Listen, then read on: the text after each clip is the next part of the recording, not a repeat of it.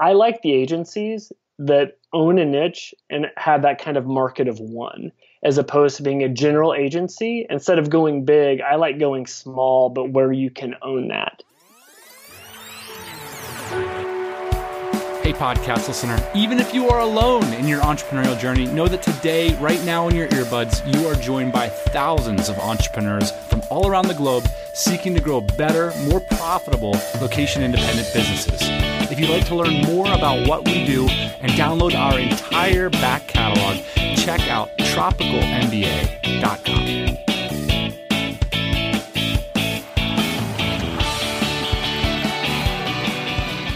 Hey, yo, welcome back to the TMBA podcast. Boss man, Hey, man. how are you doing? Wonderful. Wonderful. Wonderful. You're moving out of my house pretty soon here. I know. I'm going to find my new normal.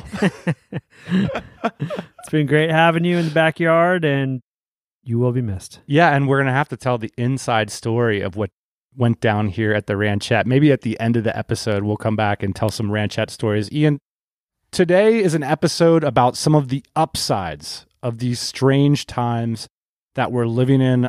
We've been on the web, on the Twitters and the DC, reading blog posts inspired and driven, you know, by the current situation. And you know, when you look at how the world's responding to how so many listeners of this pod are responding, it's inspiring because we are facing challenges and and I guess that's sort of the theme for me of being here at the Ranchette and being on this podcast here with you guys is like, yeah, this is a tough time for everybody and it's scary, but our job as entrepreneurs is really to do something about it, to solve problems and to keep moving forward. I'm reminded of that famous line in Dumb and Dumber. It says, uh, We got no food, we got no money, our pets' heads are falling off. I mean, that's what it feels like over here.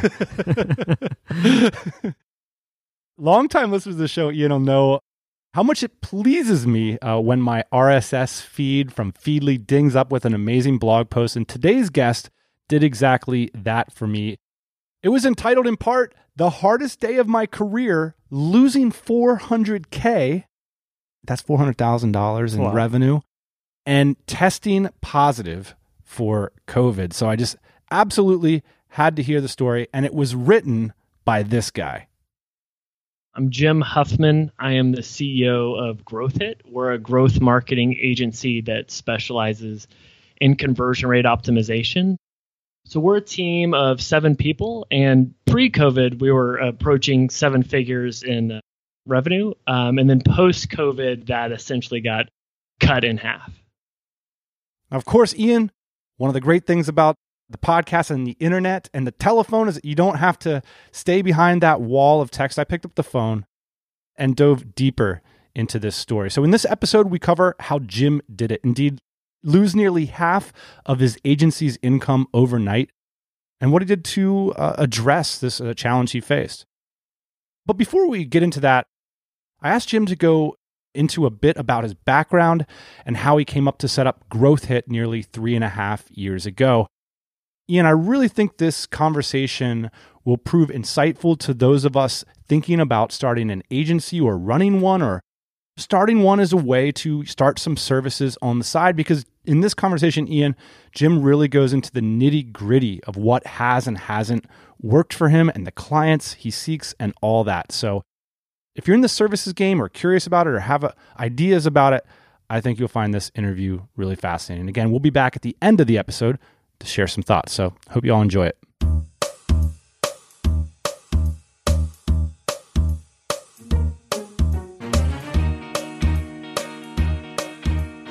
Originally, I was a finance major that started off in investment banking only because I thought that was the only option you had as a finance major was to do investment banking.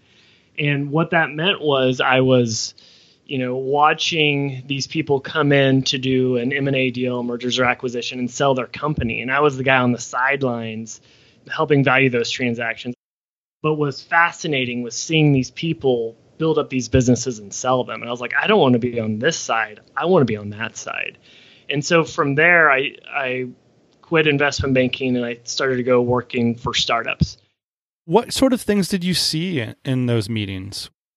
What was the most impressive? I'm in a, in a room and there's these MBAs, there's these lawyers, all these people that on paper are supposed to be extremely impressive. But the person I was always kind of gravitating towards was the entrepreneur. And I was in Dallas, Texas at the time. And these entrepreneurs, half the time didn't have a college degree, half the time they didn't, or the other half, they didn't have a high school degree. But they had built up this substantial business and they really understood their customer. They understood how to make money and they would own the room. And for me, I think early in your career, you have that question of, am I learning or am I earning? And I wanted to learn, and I wanted to learn that skill set and that's what made me want to kind of jump ship and go learn from those entrepreneurs and those types of founders. I can relate to your recognition in that meeting room, but to me, it seems pretty risky stuff because you're on like a pretty decent track there. What was your career calculus at that point? Like, why take a jump into a different direction? When I was in investment banking, it was around 2008.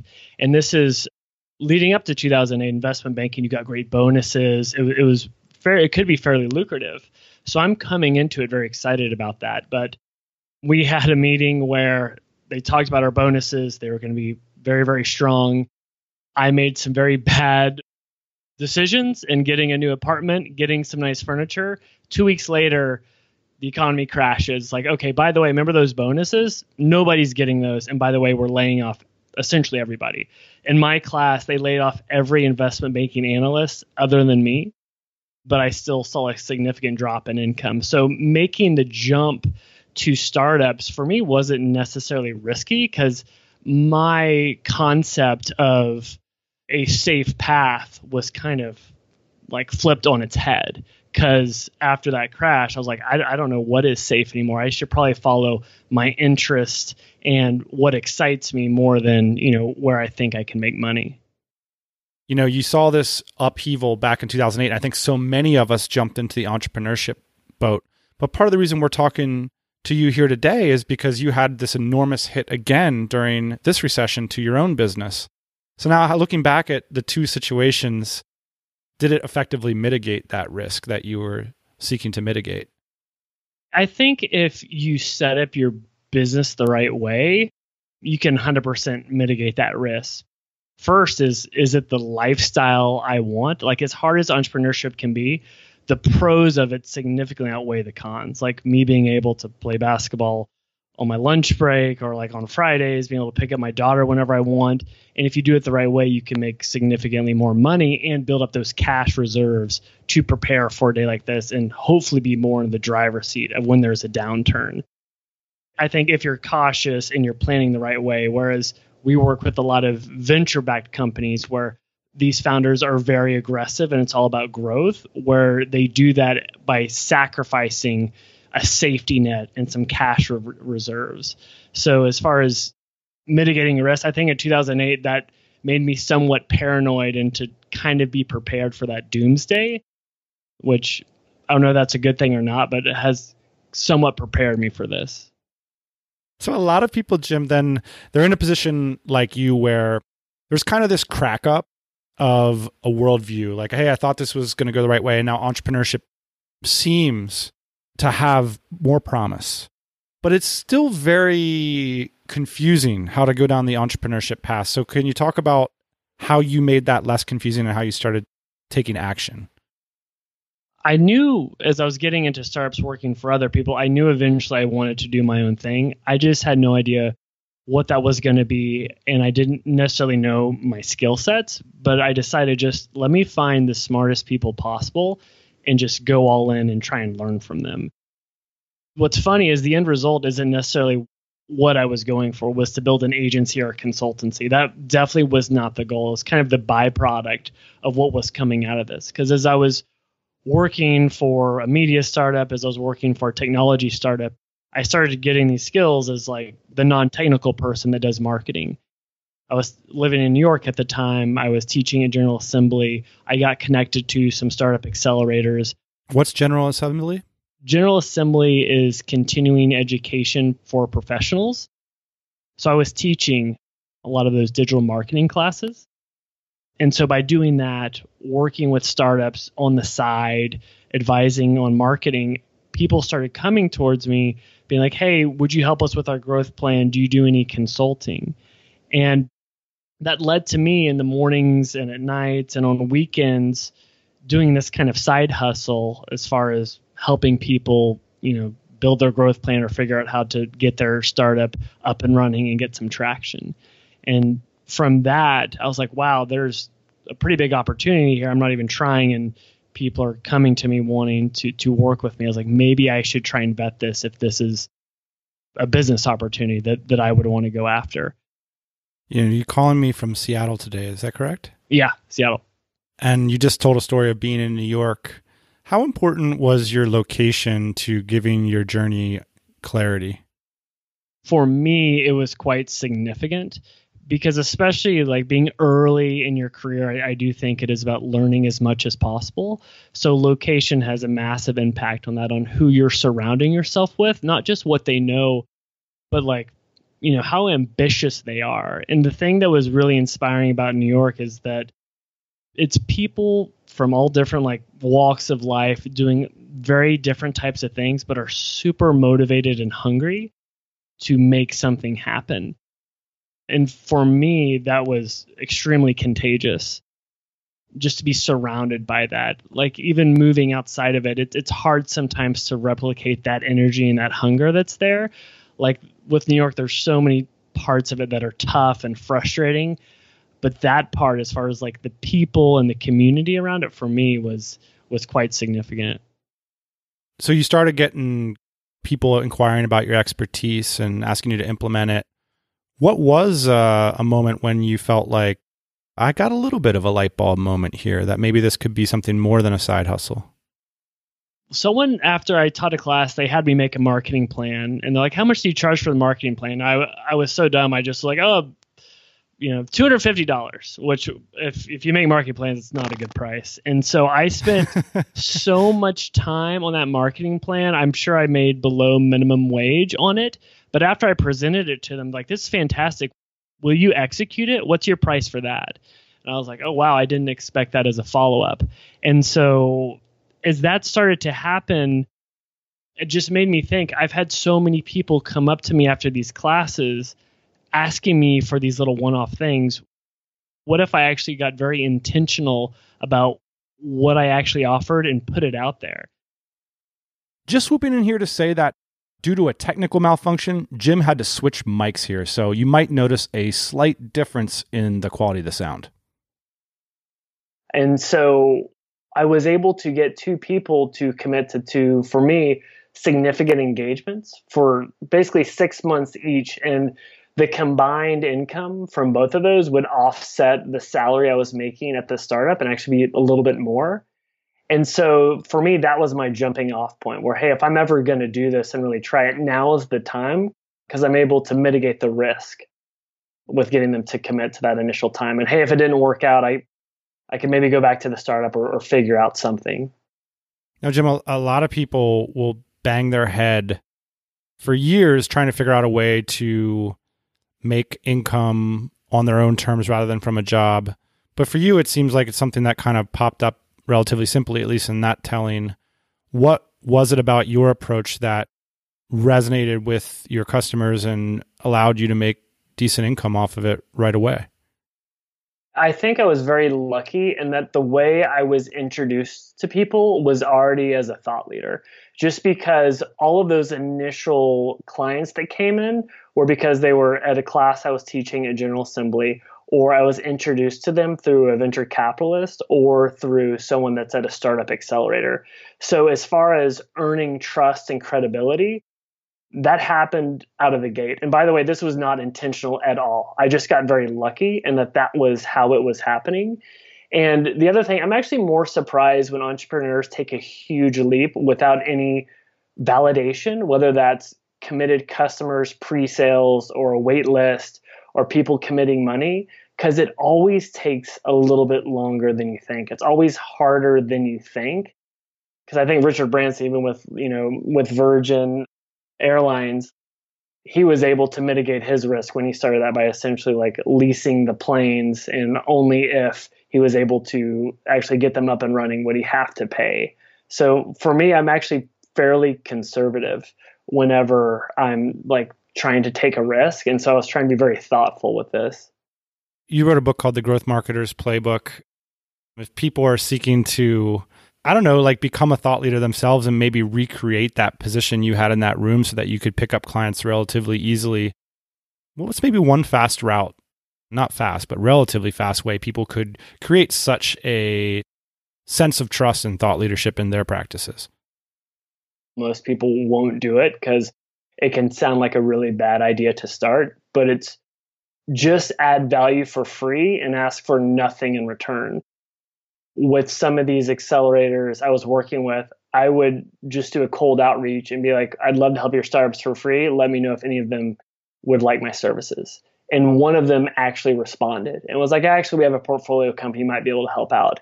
And I just went all in on helping this founder out with her growth plan. So much so that she was like, This is fantastic. Whenever we hire, we'd like to bring you on. And I actually turned it down, but it was nice to just build up some credibility, build up kind of a portfolio of people I've worked with. And so if you're going out there just adding value to people and you're doing a decent job, if you don't charge anything, you're going to be able to get a lot of clients really quickly and start to build up your trust and hopefully build up your, your name.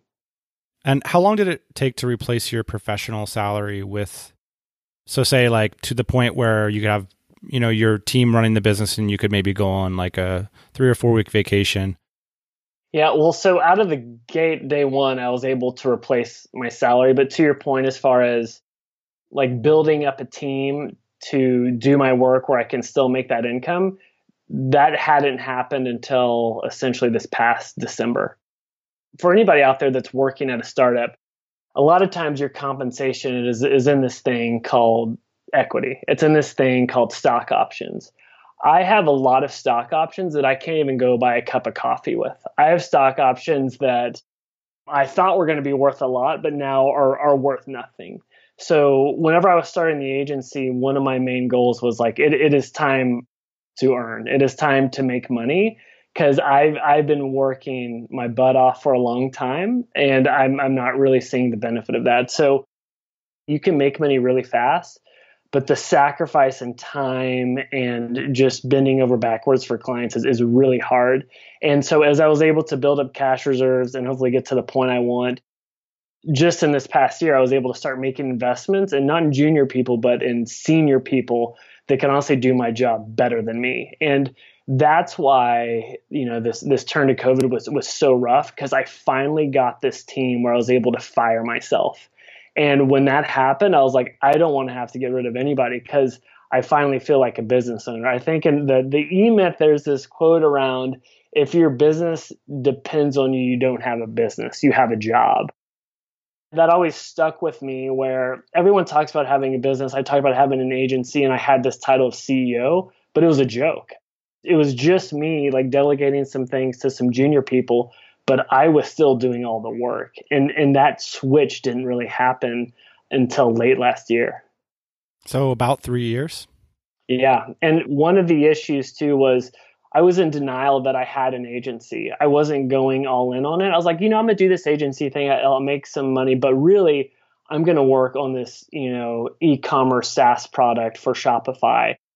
I'm gonna, you know, look at these other opportunities. So I, I wasn't really going all in on it until really about a year ago, where I was like, you know, if I'm gonna do this, let's do this.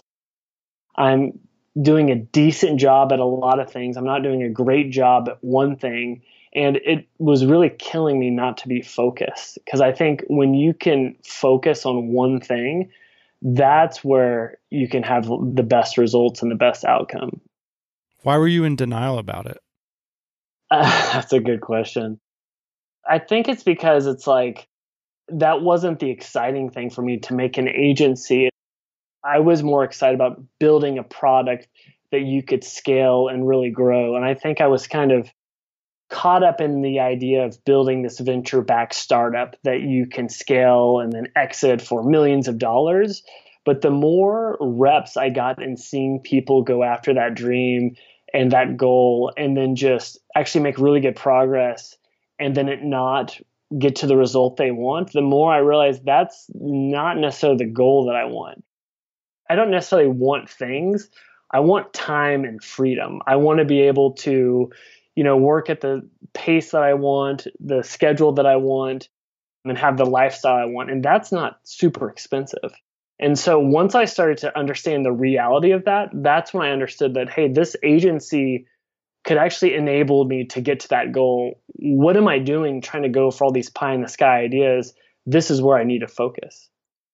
And so, what would be the end game? What's your analog of that startup sell for millions dream?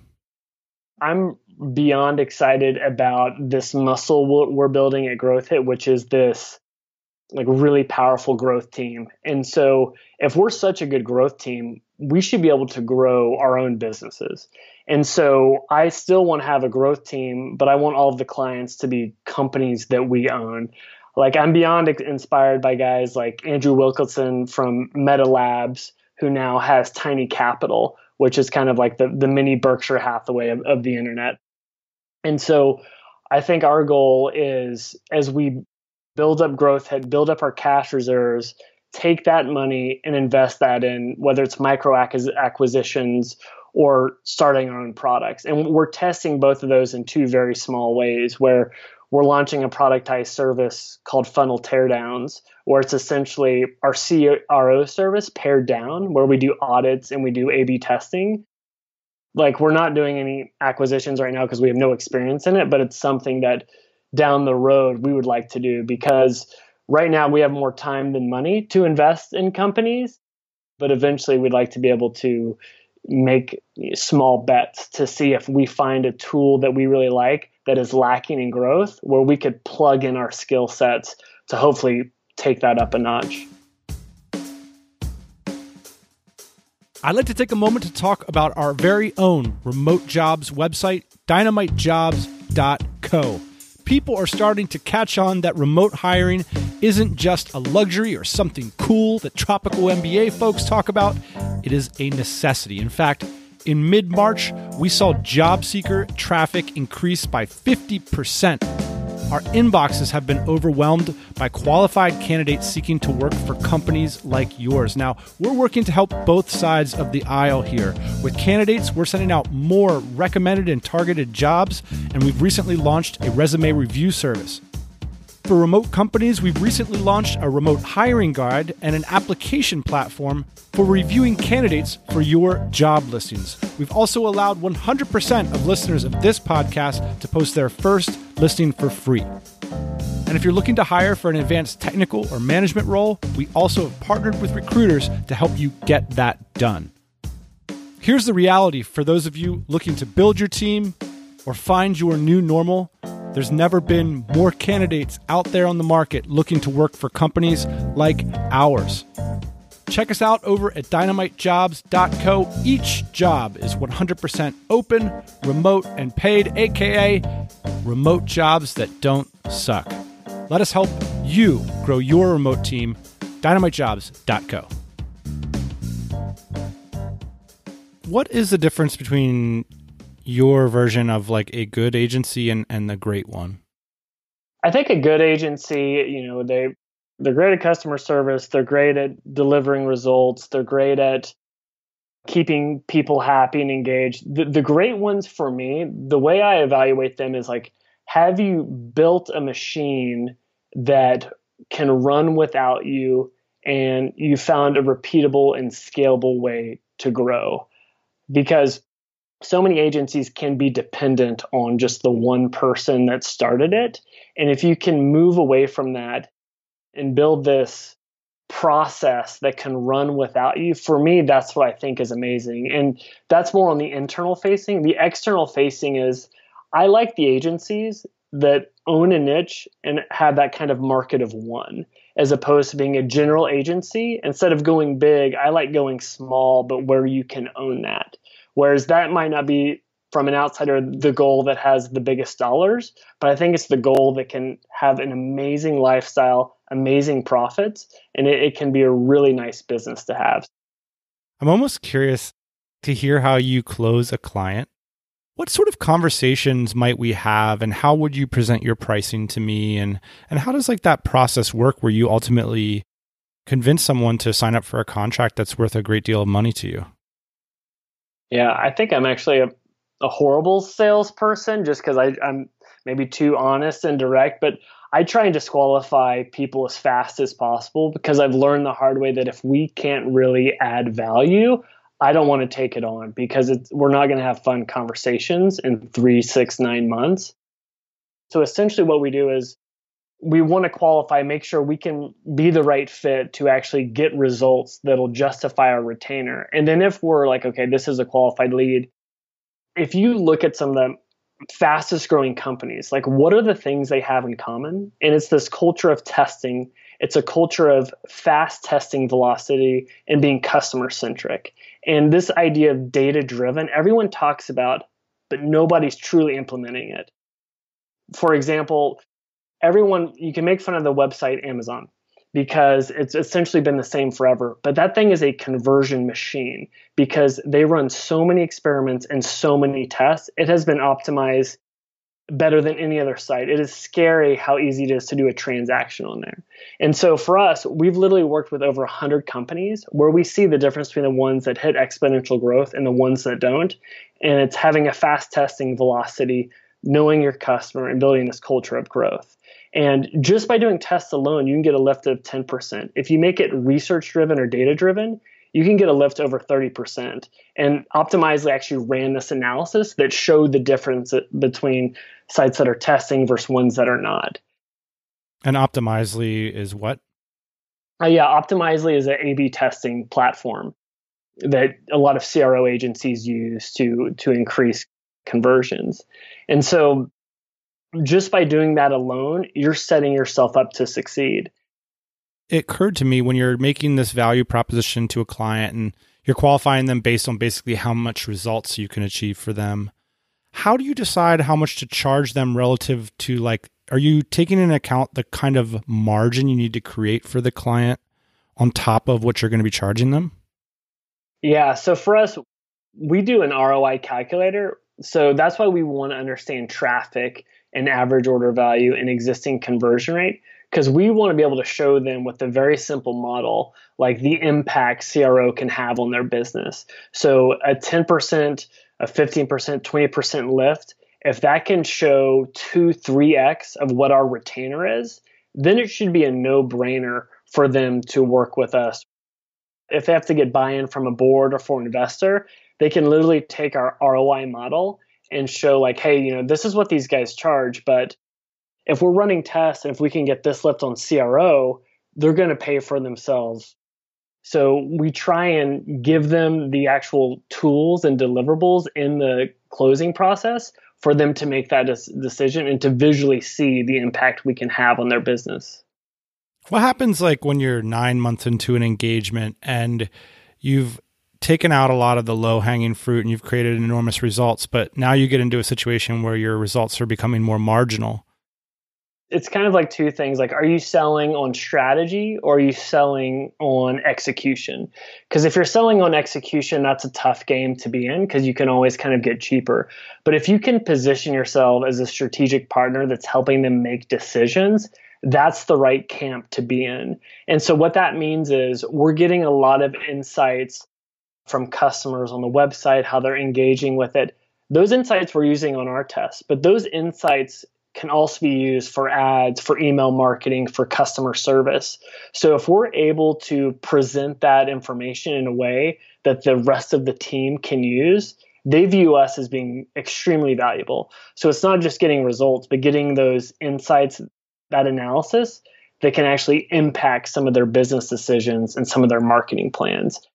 There was a, a podcast guest who was on the show recently and he had sold a productized service and there was the implication that if you were to buy his product which in this case it was like content marketing packages like here are the potential ROI you would see on this sorts of product. But he said it was ultimately very important to him to only sell the deliverable which was the content itself. And i'm wondering do you have a perspective on that? Like if of course during the the sales process you present the potential ROI, but that maybe over the long haul, what you're actually delivering is like a test every week, and that test would be packaged with the lessons for the rest of the company. Do you think that's an important distinction for agency owners to consider? A hundred percent. And like I love productized services, and I think doing it based on deliverable makes a lot of sense, and it's good for that being kind of your lever in like moving pricing up and down based on what those deliverables are. But as far as going the strategic partner agency route, a lot of times it is based on that ROI because you have such a high cost, you really have to justify it. So hopefully you you get the ones where you know you can have that that impact. Because the other thing with being kind of this growth agency, the CRO agency, it's almost the hardest thing when you put growth in front of your title because right out of the gate the expectations are so high that you have this big green growth button you just hit and the results follow. So managing those from the start can really make or break an entire engagement.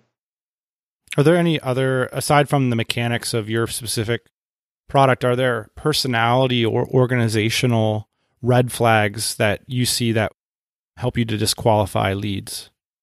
Yeah, if, if people need us to be the savior to come in and, and rescue their business, that's a lot of pressure that can be a red flag. Because a lot of times the, the problem goes beyond anything we can do. And it, the problem lies with their core product and not having product market fit or having real traction.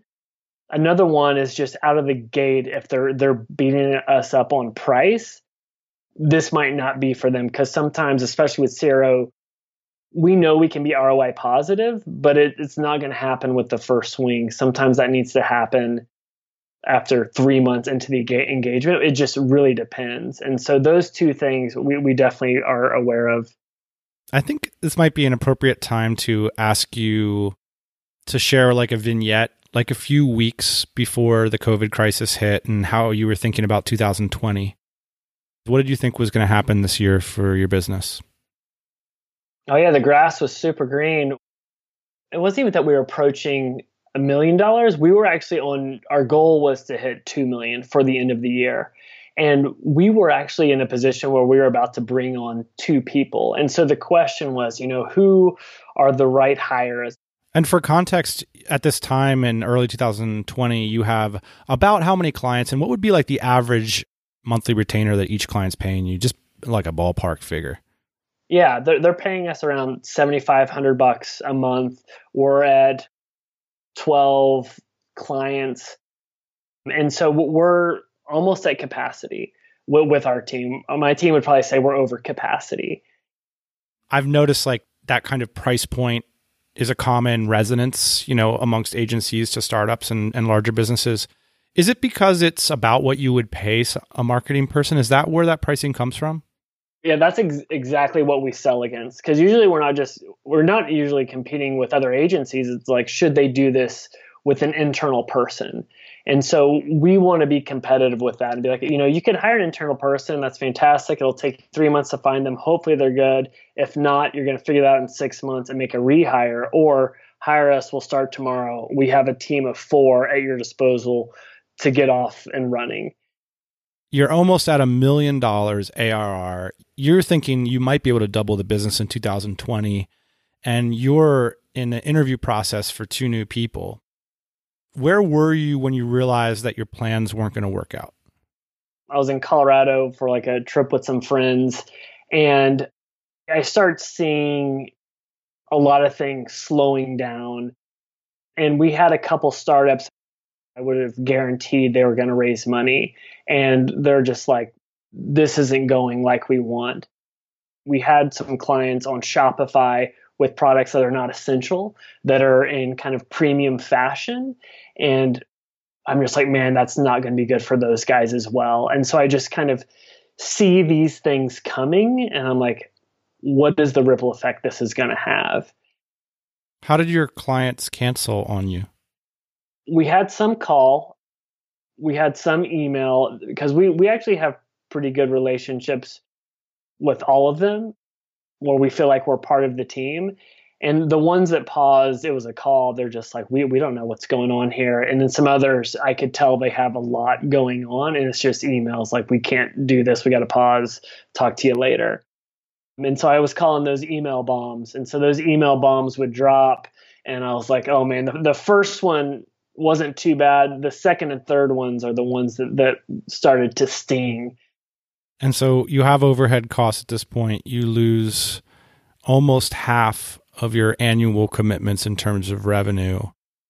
What sort of thought process do you go through? Yeah, I was immediately like doing a, a game of math where it's like, okay, our recurring monthly revenue has been down to this. What is my monthly burn? And what does that mean for dipping into cash reserve? So it's immediately like playing the numbers game. To set some context on this, Jim, do you have a rule of thumb for what kind of margins agencies should run at? A lot of times the rule of thumb can be around 40% that you want to have, and that can kind of fluctuate. 40% gross profit? Yeah, that's everything. That's with my team and with my expenses. Okay. Yes. I'm factoring that in. The other thing that I'm thinking through is I'm on like some Slack channels with other agencies where like how much cash should you have in reserves? Do you want to have three months of runway, six months of runway, a year of runway? And it, it definitely depends on your risk tolerance. I did a lot of conversations with people that are other that are founders and have agencies to think through this. And I kind of came up with my own solution, which I don't know if it's the right one, but I was like, okay, I finally built this team with people that I'm so excited about that can help run the business so I can work on it and work not work in it. I'm not ready to let this go. So I've made the decision I'm going to dip into those as much as I have to to keep this team intact. And not only not to like let anybody go, I don't want to touch anybody's salary. I want to keep everybody working at that same pace. Because if I look at my worst possible option, I deplete all of the cash, I lose the team, I'm still going to be fine. I know I like I do teaching on the side. I'm on the board of a company. Like I know I could like close two clients and do the work myself and I'll be fine. So what did you do? After running the numbers, I start just talking with the team where it's like I don't have the answers, but we're going to figure this out. But we need to increase our frequency of talking to get our plan together. Cuz I also didn't want there to be too much time with the team thinking, you know, what does this mean for me? What is my future like? I wanted them to feel pretty secure because I think if they're secure, they're going to be focused to to work on the right things. And then from there, I, I think everyone was on the same page with like, okay, we've got to figure out a way to actually get some business coming in the door. So I immediately like you think of like two ways of growth. You have like scalable ways and non-scalable ways. And so i went to the non-scalable ways because like we need to just fill the pipeline. So i like went through that the rolodex of people i had that had been kind of interested in what we're doing. And for the most part they were all on pause. But just by luck we had a few companies that were in industries that were actually doing pretty well like online education. And so those companies started to be interested the other thing we realized is this is like a whole new playing field. Are we offering the right product or service in this new world? Maybe a pared down version of CRO. And that's where we've kind of got into this idea of productized services, where instead of being 7,500 per month, what if we're 5,000 or 4,000? What would that look like where we can still add value and hit our margins? The other thing is we decided that let's actually continue to spend on paid ads, Google ads that work pretty well for us and actually spend more. We doubled down on that. It's funny because if you asked me before COVID how we got leads, I'd be like, oh, they kind of fell into our lap through referrals, through me doing speaking engagements. And that's a horrible thing to be proud of, I think, because what this exposed is we didn't have a repeatable, scalable way to grow we can't grow if we're not going out there and talking to people. So it really made us focus on how do we get business just by doing other tactics. So we went all in on account based marketing, which if you have a lifetime value or you know annual revenue from someone that I think the rules like it's either 2000 or you could say 10,000, you can do an ABM strategy. Wait, an ABM? Account based marketing. This is a term that I'm not aware of. So with account-based marketing, you can essentially kind of flip the funnel on its head where you're like, okay, who are those people or customers or companies that should be doing transactions with us? So for us, we do extremely well with websites that do over 50,000 sessions per month. They're doing over 2 million in revenue. If they're on Shopify, that's a bonus. Their average order value is over $75.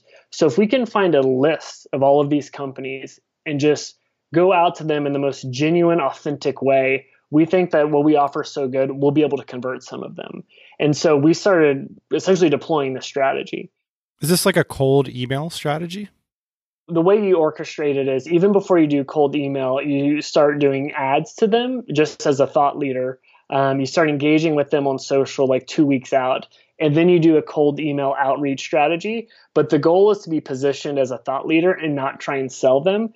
And it's also doing free work, which again is kind of an investment in your team and time. But if you can get off on the right foot, because we're used to being viewed as thought leaders rather than doing cold sales, so we wanted to try and keep that as much as possible. So it's almost like a virtual way to do what was working for you in the old world where you used to meet real people and talk to them. yeah. Where where do you learn about this concept called account based marketing? So I do some teaching through the ANA and it's the Association of National Advertisers. It's like an online education platform for for big companies. I do some some teaching on there. And one of the most requested courses is around ABM. And once I heard this, I was like, okay, I need to go all in on on reading and learning about this. Because if anyone is in the service business where you have a pretty strong lifetime value, it could be something that, that works for you. Because for our business, if you think about it, we really only need 20 clients to hit our goals. When you put the number to 20, that's super obtainable. That's really exciting. It's like I could write on a list who those 20 are. So, what could you do to add the most value to them, to wow them, to get them excited about working with you? That's kind of the, core of it from from my perspective. I want to read back to you your crisis because you ended up recovering a quarter million dollars in accounts. Is that correct? Uh, yeah. And it was all through account based marketing, or I mean, I, well, let me read your process to you. Over communicate to your team. So you increase your frequency, which I think is a very, very smart thing. Learn from history, seek advice from people smarter than you, achieve extreme focus by saying no, being decisive, and default to kindness. What are you, some kind of hippie? well, I haven't had a haircut in three months, so yeah, I guess you could say that. what do you mean by kindness, though? That's a strange thing to say. We had some businesses that not only could they not work with us, they couldn't pay us. And I, I think you have some decisions you can make there. It's like I can call up the lawyers and let's do this, you know, let's try and capture some money. Or it's like, you know what, this is a crazy time. I, I get it. Let's be long term partners in this. And if it takes you nine months to pay us, it takes you nine months to pay us. If you need to get your contract done, that was kind of the, the root of that. And even with my team, because it's also like, let's say I was going to lay people off. It's like, what's the right way to do that? What's the humane way to do that? So I was just kind of thinking through that. So I think if I, I have that lens first, it made me think about things that the right way. But I don't know. As I watch this MJ doc and having the killer instinct, maybe I need to change my mindset. so I, I, I, don't know anymore if that's right. Well, congratulations on the recovery. I'm sure your team feels thankful that you handled things the way you did. It must have had a positive effect on morale given how most people's jobs are going. I think so. I mean, I'm also just thankful they hunker down because it's interesting how people respond if you're transparent. Sometimes they can be raw, raw, and all in. Other times it might make them paranoid. I think it has been good for culture overall, just making people feel more part of what we're trying to do here. I have to ask you wrote that you got the coronavirus. How did you know and what did it feel like? Yeah, I'm one of those guys where if you get sick, you kind of ignore it. It's like, oh, I'll be fine. I'll take some ibuprofen or whatever. and I hadn't gotten the flu in a while, but it, it definitely was an aggressive flu that would escalate pretty quickly. Where, I mean, I, would be kind of like trying to work, all of a sudden I couldn't like focus on anything, and I would need a nap. Like I couldn't be awake for more than two to three hours w- without needing a nap. And I'm like super fortunate that I don't have any respiratory issues. I can't imagine people that got it at such a more severe level what that must be like because I think I got it at a very mild level and it just wiped me out. And actually, my wife got it. She lost her sense of taste. I had like a throbbing headache for two straight days. We actually bounced back fairly quickly, and then we just kind of self isolated ourselves in a, a corner of Seattle for quite a while. Wow. I don't want to ask you to speculate about the future, but maybe I'm still curious to hear your thoughts, though. What do you think is going to happen? And you have skin in the game, you have to plan for it. What are you planning on having happen in the business space? The more I read, the more I'm still uncertain. And at a high level, it's a matter of okay, people are starting to be reintroduced back into the world. There's things that are opening. Is there going to be a second wave that pulls this back? If there is, like, are the hospitals, is everybody prepared for that? Because I think we will be a little bit more prepared than we were just because of what we've gone through, but it's still not where we want to be. So obviously, what does that mean and what is the ripple effect? Because some industries, obviously that's detrimental. Other industries, that's fairly good because we work a lot in the Shopify e-commerce space. Overall transactions online, I think, were around 11% pre-COVID. After COVID, they went up to 30%. So for some businesses online, they've been able to help people and it's been great for them.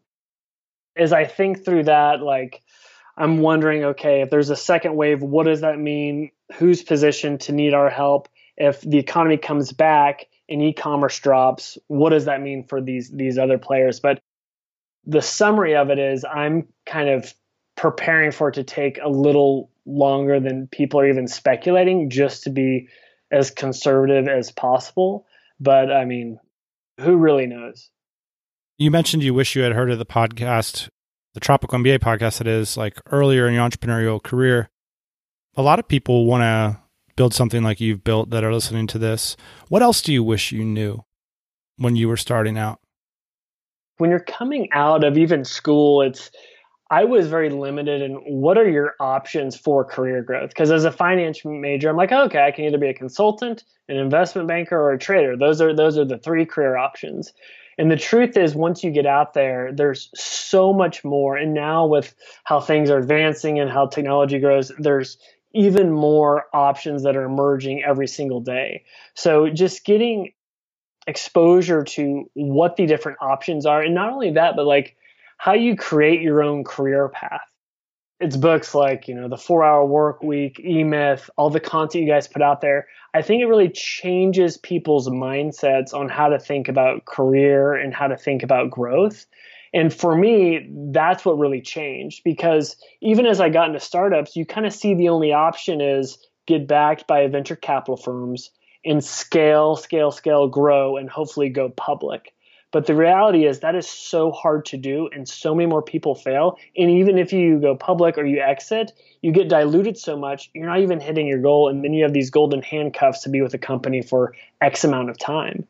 There are these other paths that you can take that can make you potentially more wealthy and create the actual life you want that's more fulfilling. And so not to, get too deep on that, but I think you have to really understand what you want at the end of the day, and getting those resources that help you uncover that can help you figure out the the path you want to go on. And I was I was so stuck in that kind of finance route, that VC backed startup route, where I, I wasn't aware of what all options are out there. I'm also like really impressed with like Ryan Kulp, what he's doing with Fork Equity with his micro acquisitions, like buying these small tools and SaaS products and then growing them himself. So it's owning all these small businesses that can compound to be a really nice portfolio. Really eloquently said, Jim. I appreciate that. Is there any uh, final shout out you want to give to the fellow entrepreneurs? Uh, 80% of the people listening to this are active entrepreneurs and business owners. Is there anything that you'd want to say to them? No, I think if anything, like create more than you consume. I, I think it's for me, I learned so much from people that are doing cool things that inspire me. And whether you think it's like people will judge you or think that you are bragging or you're not, I think just putting yourself out there and like talking about what you're working on is, is really fun because there's so many people that I talk to that are doing cool stuff where I'm like, man, I wish you would write about that or put that on a podcast because that content, I don't know, I think it can be really inspiring for other people. I totally agree. And there's almost like an inverse proportion. Sometimes the cooler the thing you're doing, the less incentivized you are to share about it. A hundred percent agree our friend Tommy Griffith at ClickMind, he did a post last year documenting his journey where I was wanting him to do that for years, but that that was a fun read. It was epic. You needed like tissues and a bag of popcorn and yeah. He's a great writer. Well, Jim, it was great to get to know you just a little bit, and uh, I appreciate you sharing your perspective here on the pod today. Yeah, of course. Thank you. Had a had a blast.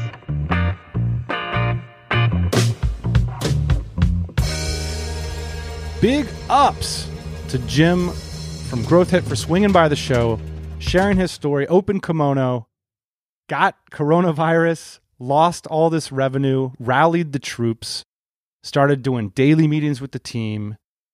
I think about this, Ian. It's like on the one hand, you know, being an entrepreneur, you have that stress, you know, of you're responsible for all these people and clients and putting food on the table and stuff. But would you have it any other way? You know, this idea that actually Jim had the, I know it sounds ridiculous to say, I guess, in the context of taking such a big hit to your business, but the reality is, is like, you know, one to one that that actually happened, that that's reality. You're responsible for it. And people like listeners to this show, like Jim, step up and respond and then ultimately reap the benefits. And those benefits can be long lasting, whether it's personal wealth or free time with the family or just not having to drive to an office anymore. I think losing that kind of money is uh, that's devastating. But it, it, almost might be worse, Dan, to lose your job and to not have any control of the situation. At least Jim had the opportunity to right his asset, to put it back on course, and to figure out a new way forward. And I think a lot of people are going through this right now with this pandemic, you know, trying to figure out the new way forward. And again, keep saying it on this show. This is the opportunity of a lifetime, I believe, to build or buy something. It's a shakeup. It's a time that wealth will be redistributed, and what role will we have in that? And it's been incredible, like everything from the mindsets that people have to how they're thinking about their lives to just rules on everyday pricing of things and the sorts of transactions that people are willing to do. And you see, even through things like this podcast, the different sorts of advertisers that are coming through and that they're cutting deals that they like with a style that they'd never cut before. People are thinking for lack of a better term, outside of the box right now. Well, it only happens a couple times, I guess, in a lifetime. But essentially, when you can say, well, that was the case yesterday, but not today. Yeah. I got to say also for public consumption, a sincere thanks for you and your family for hosting me here at the ranchette. It's been an amazing time. If people want a snapshot of how we spend our time together, it's basically exactly like this, but without the microphones on. and uh, uh, for your sake, we won't publish all of those conversations, but it's been awesome, like brainstorming, talking with the team, going on bike rides, hanging out here on the ranch. It's been a really creative, productive time. And I hope that y'all see that like rolling out here on the podcast in the coming months that some of the things that we were able to cook up here at the ranch in the past few days will start to roll out over the rest of the year. Of course, tons of uncertainty about what's going to happen and everything, but uh you know, in some ways these kinds of situations like they're they're inspiring because it would be easy I think for everybody all of us to sit around and and feel sorry for ourselves and the, and how scary things are and whatever. Oh, and you know, I don't get to go on an airplane to go to that thing I planned or whatever. But for me, it's actually been the opposite. It's been a chance to get things down to a simplicity and ask yourself, what do you really care about? You know, we were talking about the other night. Um, you mentioned like a lot of the things that we had to stop doing. You realize, well, maybe I don't need to do those things anymore. That's right. Yeah, and I think we all love to act like we have total control of our, our, our lives and our income and and everything. You know, that's part of the reason why we become entrepreneurs. I think is because we like to control things in one way or another. But it's interesting when something like this comes into life and you think, well, this was totally out of my control and now I have to react to it. Now I have to do things differently. And I think part of the reason some of us are so excited is because you you and maybe I'll just speak for myself. You're so used to trying to control everything. Finally something comes along that you can't control and you think, "Woo! What a relief. Now I can just react. I don't have to control." There's certainly part conversations that came up I was like, "What did we used to do all the time?" I, I can't even remember half the stuff I used to do, but uh it's been amazing to uh, to hang out, to have that mastermind, and to speak with so many listeners of this show. So next week we're going to be back sharing some coronavirus stories of how listeners of the TMBA pod responded to the challenges. If you've got a story to share with us, do drop by the website, drop us a comment or an email. We're always uh, sort of snooping around, digging around, seeing what you all are up to, and trying to create thoughtful and hopefully inspiring episodes for y'all. So that's it. We'll be back as always next Thursday morning 8 a.m. Eastern Standard Time. Hey, thanks for listening to the Tropical MBA podcast. You can go to tropicalmba.com, get access to hundreds of back episodes and all kinds of other goodies. Load up your iPod. That is the cheapest way to fly business class on your next international flight. We will see you next Thursday morning, 8 a.m. Eastern Standard Time.